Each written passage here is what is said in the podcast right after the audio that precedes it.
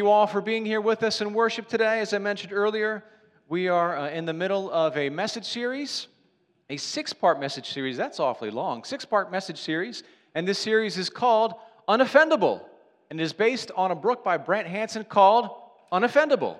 And our goal in this series is to become... Hey, that's fantastic. By week 6, you'll be shouting that out. That's our goal in this series. We want to become unoffendable, especially those of us who are Christians. If you're here today and you consider yourself a Christian, a follower of Jesus, here's what's up. We have been called to share the gospel with other people, to tell the story of Jesus with other people. We have been called to love other people, and it's really difficult, if not impossible, to share the truth of Jesus with people, to share the love of Jesus with people, if we're too busy being offended by those people. And so we have been doing this series in an effort to become unoffendable.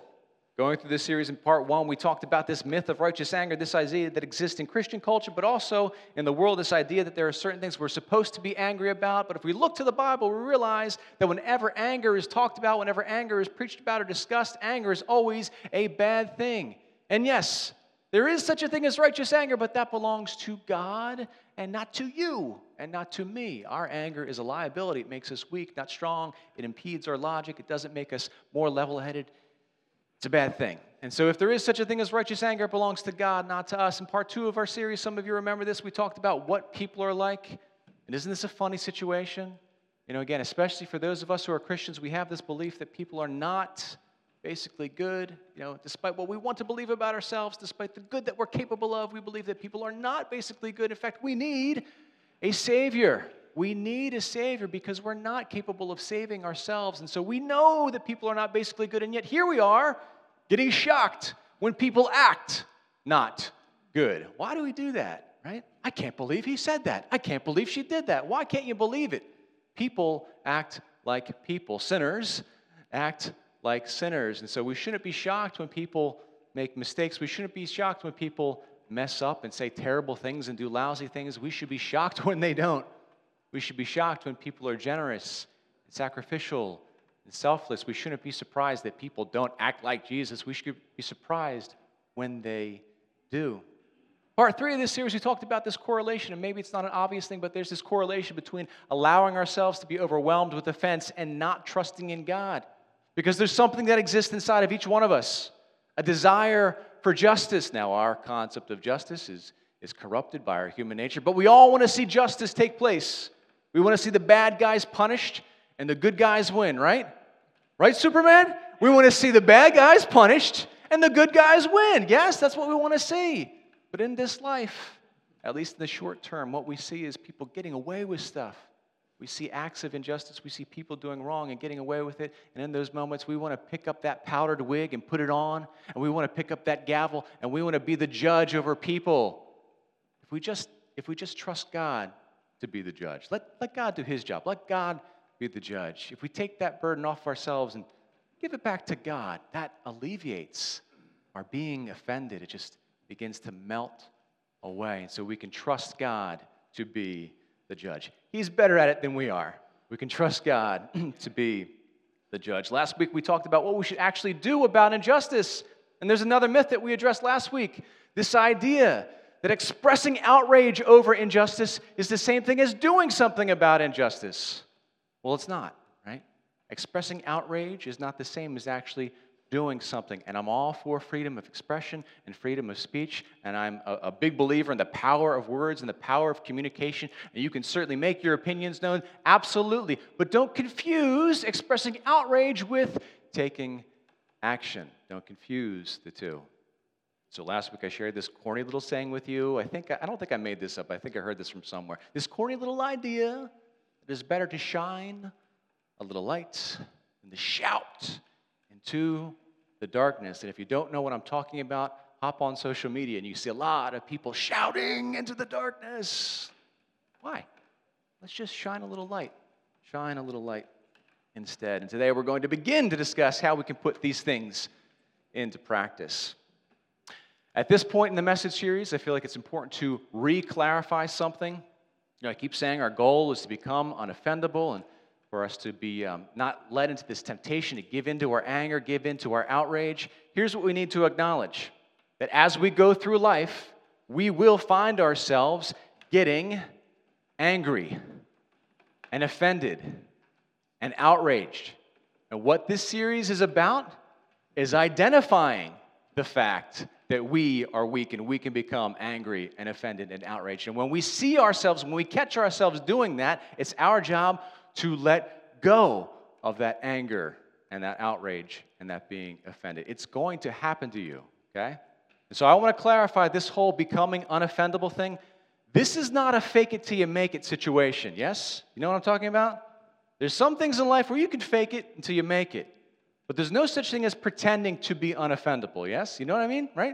It's like, well, you know, I know I'm not supposed to be offendable, so I'm going to pretend that doesn't offend me. No, that's not what we do. When we catch ourselves feeling angry, irritated, outraged, offended, we catch that, and we have to acknowledge this is not good. Nothing good comes from my being offended. Right? A man's anger, a person's anger, does not bring about the righteousness that God desires. That's what James tells us. And Paul tells us that, yeah, you're going to get angry, but let go of it before the sun goes down. So keep that in mind. You're only human. We're only human. We're going to get offended. But when we find ourselves, when we catch ourselves getting offended, we need to grab onto it, identify it, and let go of it. See, I'm not entitled to this. This is serving me. This is not serving me. This is not doing anybody any good, being all offended or angry or worked up. Not a fake it till you make it situation. I don't know if you've experienced this, but some of you have reached out over the past few weeks here, and you've told me your stories about getting offended recently, yes? Some of you have been wrestling with this very issue that we're talking about in church. We've been talking about it for the past 4 weeks, and some of you have sent me your emails, and some of you have texted telling me your stories and how you are being tested in this very issue.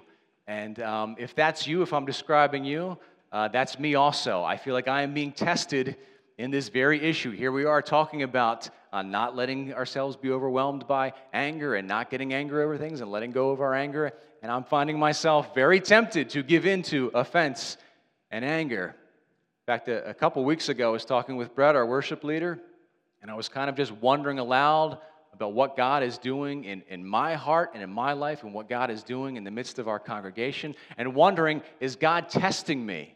Is this what's happening? Am I being put to the test? I mean, I'm standing up here talking to all you people about we shouldn't let ourselves get offended, and here I am finding myself in all these situations where I'm tempted to give in to offense. Am I being tested? Or am I just more aware of how prevalent this issue is in my heart and in our community? Now, I don't know the answer to that question, but I suspect maybe both. Are you finding this to be the case as you go through life? As you're more aware of just how big this issue is, are you seeing people? Are you catching yourself become offended? Are you realizing how often this happens to you and to other people? I'm going to tell you a story. This happened, I think it was Monday, this past Monday. So I take our daughter Alana to kindergarten in the mornings. And so I'm driving to the kindergarten academy through all those little fun streets in Prospect Park, you know, the streets I'm talking about, where it's one at a time. There's parking on both sides, one at a time. You kind of jockey for a spot to just make your way down the lane. And during drop-off time, it is chaos. Yes, it's chaos. And there's usually something that happens. I mean, it's such a short trip, but there's usually something that happens during that short trip that triggers my anger. And so it was Monday, and we're driving to school, and we're going down one of these roads, and Alana's in the back seat, and somebody ahead of me makes a left turn right where I'm going to go. They make a left turn ahead of me, and they park their car on the street, and then they fling their door wide open. Yes? They don't look back. They just fling their door wide open. What is with people who do that? Don't you park your car and then check, is it safe? And then you kind of sneak out and get to the curb as soon as you can. Why do people just fling their door open?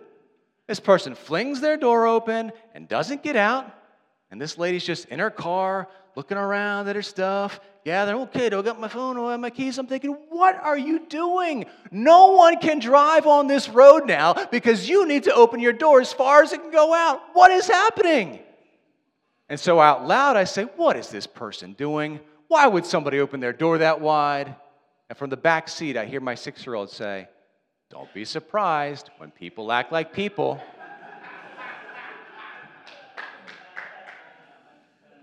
She's right. Don't be surprised when people act like people. She's right. People do things. Little things, big things, small things, do things that bother us. And in moments like that, I mean, that specific incident, it would be easier for me to cast that off. Well, this isn't, you know, this is just a small thing. You know, this doesn't really count as getting offended. This doesn't count as an offense. But doesn't it? Isn't that what I experienced in that moment where I was inconvenienced by, what, 4 seconds, 5 seconds? Isn't that what I was experiencing? Offense? And I think all of us can fall into this temptation. We could say, you know what, there are some people, you know, there are behaviors that annoy me. There are things people do that I don't like, but that doesn't count as being offended. We could fall into that trap. We could say, well, listen, I'm not offended in this situation. I'm just annoyed. I'm not offended by that person. I just don't like what they're doing. Or, I'm not offended by that person, I just don't like that person. There's an attitude that I have encountered in church life within Christianity, and maybe you've encountered this attitude too. This attitude where it seems like a lot of us Christians believe that we can not like people, but still love them. Do you know the type of thing I'm talking about? So it's the kind of thing where it's like, okay, you've got this neighbor, right? Oh, I've got this neighbor over here, and I'm a Christian person, and my neighbor's not a Christian person, and my worldview is based on the Bible because I'm a Christian person, and my neighbor's not a Christian person, and they have such a radically different worldview, and I know their view of life is different. I know their priorities are going to be different from mine because they're not a Christian, and I am a Christian. I know, but I just don't like that person, right? Because they're so different from me. And what they're out there pursuing is so different from what I'm pursuing. And what they value is so different from what I value. I just don't like that person. I mean, I love them because Jesus says I have to, right? Because Jesus says we have to love other people. I just don't like that person. I love them, but I just don't like them. You know what I'm talking about? Have you experienced this? I've got this coworker. I've got, you know, listen, I'm a Christian person. I believe in the Bible. I base my life around what Scripture said. I pursue the things that Jesus tells us to pursue. And no, I'm not perfect, but that's who I am, and that's what I'm about. But I've got this coworker, and oh, my goodness gracious, I can't stand him. The things that he says, he's got some wild ideas about sexuality. Goodness gracious. He's living with his girlfriend. And I know that's what people do, but they're playing house, and they're living in sin. And I'm not trying to judge. I just don't like him.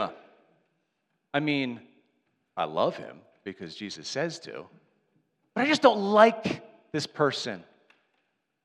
I have this friend on social media, and I'm this political party, and he's that political party, goodness gracious. And the stuff, my goodness, I don't know where he comes up with this stuff.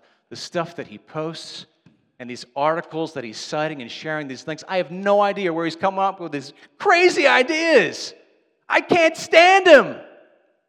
I mean, I love him because Jesus says I have to love him. But I just don't like him. Here's some questions for us to consider. Is this you? Am I describing you? Man, I don't. Some questions for us to consider. When we say these things, well, I just don't like that person, isn't that the same thing as being offended by them? Well, what does it mean to not like? What's the difference between not liking somebody and being offended by them? Is there a difference? Is there? I mean, chew on that. I'm not sure that there's a difference. I mean, I think this is exactly the type of behavior, the type of thing that we're talking about. You know, here we are. It's like, well, why are we giving ourselves permission to not like these things that people do, or to be so bold as to say, I don't like that person, but I know I have to love them? Here's my next question.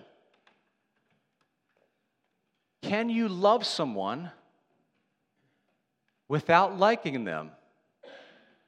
You want to say yes, but really, really think about it. Can you love someone without liking them? Christians, let me talk to you. Can you love somebody the way that Jesus taught you to love somebody without liking that somebody? I wonder. If we're going to answer that question first, we need to take a look and see how it is that Jesus teaches us to love other people. Take a look at that passage that's in your bulletin. Just a couple of verses. Let me give you a little bit of context where we are. The Gospel of John, and so on the timeline, we are at the Last Supper. And so less from 24 hours from this point where Jesus speaks these words, he's going to be crucified. That's where we are. And during the Last Supper, Jesus is a lot more candid with his disciples. In fact, they recognize that. They acknowledge, hey, you're being a lot more clear. Jesus had spoken in parables. Jesus had used figurative language, and now he's really being very clear about what's about to happen. And he says to them, "A new command I give you, love one another." And I read this sentence, and I think, what are you talking about, Jesus? A new command? There's nothing new about this command. I mean, Jesus has preached on this topic many times up to this point, yes? This is the night before he's going to be crucified. He's been preaching about loving one another for a long time, loving your neighbor, loving your enemies, loving those who persecute you, treating other people the way you want to be treated, which is to love them, yes? He's been preaching about this for a long time, and before Jesus, you go back to the Old Testament, we were taught to love back then too. So all throughout history, God has been teaching us to love other people, to love one another. And I'm saying, Jesus, are you joking right now? Because there's nothing new about this command. But let's continue on. He says, "A new command I give you, love one another as I have loved you." It's worth noting that in the original texts, right, the original manuscripts of the Scriptures, there's no punctuation, yes? You know what I'm talking about? There's no periods, there's no commas, none of that. We added that in after the fact. I don't think there should be a period there. I think it should say, "A new command I give you, love one another as I have loved you." That's what makes this new, is Jesus is telling us, he's showing us just how we are to love other people. Jesus is saying you need to love other people, you need to love one another the way that I have taught you, the way that I have showed you, the way that I've demonstrated what love looks like. Love other people the way I love you. Not the way that you want to define love, not the way that the world defines love, but the way I have defined love for you. Love other people as I have loved you. How did Jesus love us? How did Jesus love us? You know, John, in chapter 1, of the Gospel of John, this biography of Jesus, he tells us that Jesus was with God in the very beginning. Before the beginning of creation as we know it, Jesus was there. In fact, nothing has been made in this universe that wasn't made through Jesus. He was there and instrumental in the creation of all things. Jesus was there from the beginning. And then he empties himself of his high status, of his glory, of his royal standing. He empties himself of all that to be born among us. A little tiny baby in a barn, laying down, not on a fancy bed, right? Not a Sealy Posturepedic, but some hay, yes? I mean, the sacrifice of giving up your glory to go down with these people. And he knows exactly what we're like, how wicked we are, how jealous and selfish. Like, no, I'm going down there to be one of them. He gives all that up. And I know, listen, if we consider the sacrifice of Jesus, maybe you don't want to start there, but that's where you have to start. Think of what he's done for us. Would you do that? If you had it made in the shade, would you give up all of that to go live among us? And so he leaves glory. And then once he's here, what does he do? He tells people the truth about God, about God's love, and he endures a massive amount of pushback and ridicule. And he's torn down by the religious establishment, by Pharisees, by Sadducees, by teachers of the law, by the scribes. Not every one of them, but the majority tore him down. They tear him down. They accuse him. They accuse Jesus of being possessed by a demon. This is Jesus. They're looking face to face with God, God the Son, and say, well, you're possessed by a demon. Are you kidding me? The accusations, the criticism. The ridicule that he endured. Now, that might not seem much, but think about it. Would you go through that? I'm going to go down there. I'm going to do everything I can for these people. I'm going to sacrifice everything I can for these people, and I'm going to let them beat up on me. And they do. They do. At first, it's just, at first, no one knows what to make of Jesus, but then the religious establishment comes to their conclusion. This guy is a false prophet. He's bad news. And eventually, even the people turn on Jesus. Jesus taken before Pontius Pilate. And the members of the Sanhedrin, they say, we need to deal with this man. He's trying to stir up a revolution, so you need to take care of him. And so Pilate says, fine, if you want this man punished, if he's done something bad. I'm not exactly sure what he's done, but if you think he's done something bad, I'll have him punished. And so Pilate has Jesus beaten within an inch of his life, flogged, whipped 39 times. The Romans, they had this way. They determined that 40 was enough to kill somebody, so they stopped at 39. Did you realize that? And so they had him severely beaten, and Pilate says, fine, you were angry at this guy. I had him beat up for you. Now you can take him back. And the members of the Sanhedrin said, no, it's not good enough. We don't want him beaten up. We want him killed. And so after he's endured that physical torture, then they have him crucified. They nail him to a cross with that crown of thorns pressed into his skull. They nail him to a cross, and while he's up there, dying for our sins. Do you know what we did? We ridiculed him. It says they mocked him. They said, listen, if you're the Son of God, just come on down off that cross and then we'll worship you. They teased him. And do you understand the might and the power of Jesus? He could have brought down a legion of angels and just wiped everybody out. Wiped them off the face of the earth. There's no limit to the power of Jesus. And as he's dying there for our sins, as the people mock them, he prays for them. Not against them. God, send down your angels, destroy these people who are mocking. He prays for them. And he dies on that cross. Peter tells us he bore our sins in his body on that tree so that we would die to sin, so that we would have the chance to be forgiven and receive eternal life. This is how Jesus loved us. Jesus is for us. Jesus is on our side. He is for us. He has our best interests in mind. He wants what's best for us. Before he was crucified, Jesus earned this nickname. He was called a friend of sinners. Yeah? And it was the Sanhedrin, the members of their religious establishment, that gave him that nickname. And it wasn't a compliment. This guy is a friend of sinners. He sits down and he eats with these people who have a radically different worldview, radically different priorities. He sits down with them, the sinners.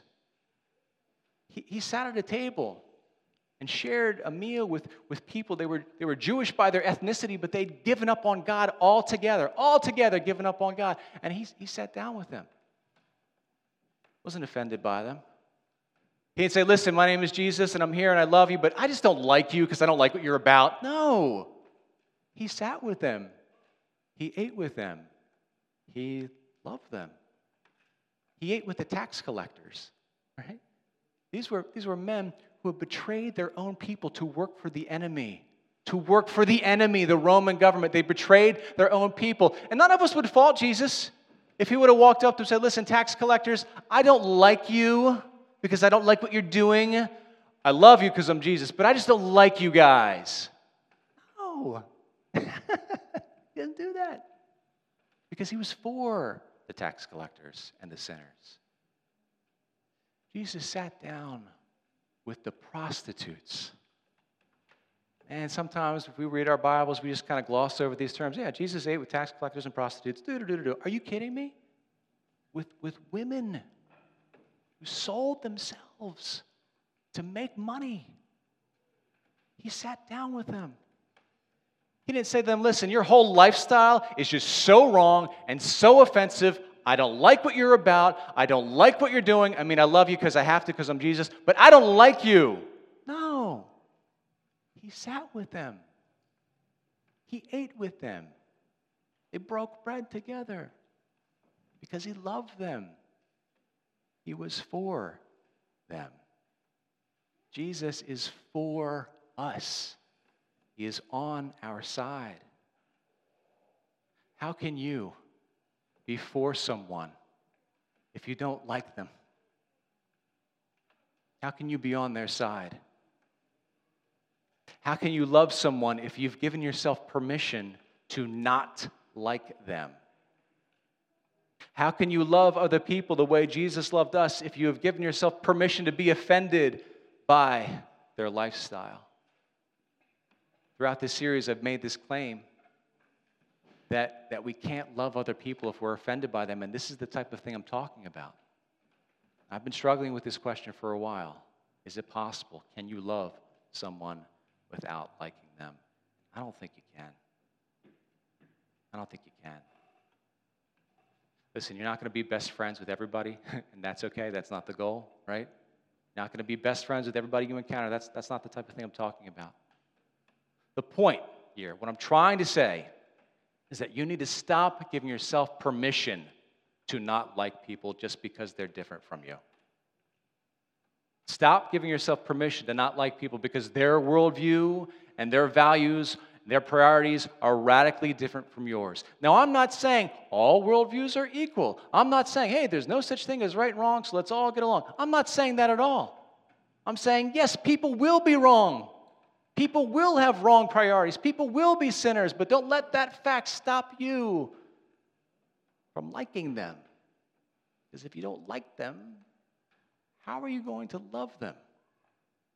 This might be the entire point of this message series. We've given ourselves permission to not like people, thinking we can love them even if we don't like them. I don't think that we can. So that's where it starts. Let's stop giving ourselves permission to not like people because of their worldview. Let's not pretend they're not sinners. Yes, they're sinners. We're all sinners. It's not about that. Just stop giving ourselves permission to not like people. We have to be for sinners. We have to be on their side. We have to have their best interest in mind. And we have to be willing to sacrifice for them because, as Jesus demonstrated, that's what love is. And we can't give ourselves permission to not like them. And we can't give ourselves permission to be annoyed by them. And we can't give ourselves permission to be angry with them or to be offended by them. We have to love them. And by them, I mean everyone. When Jesus said love one another, he means everyone. We have to love other people.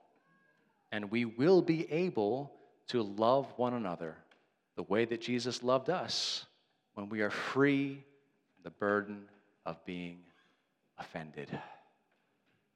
Once we give up our right to being offended, it is then that we are free to love.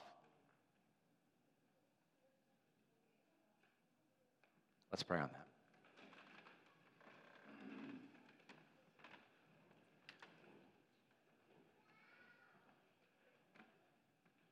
Jesus, you know the condition that we're in.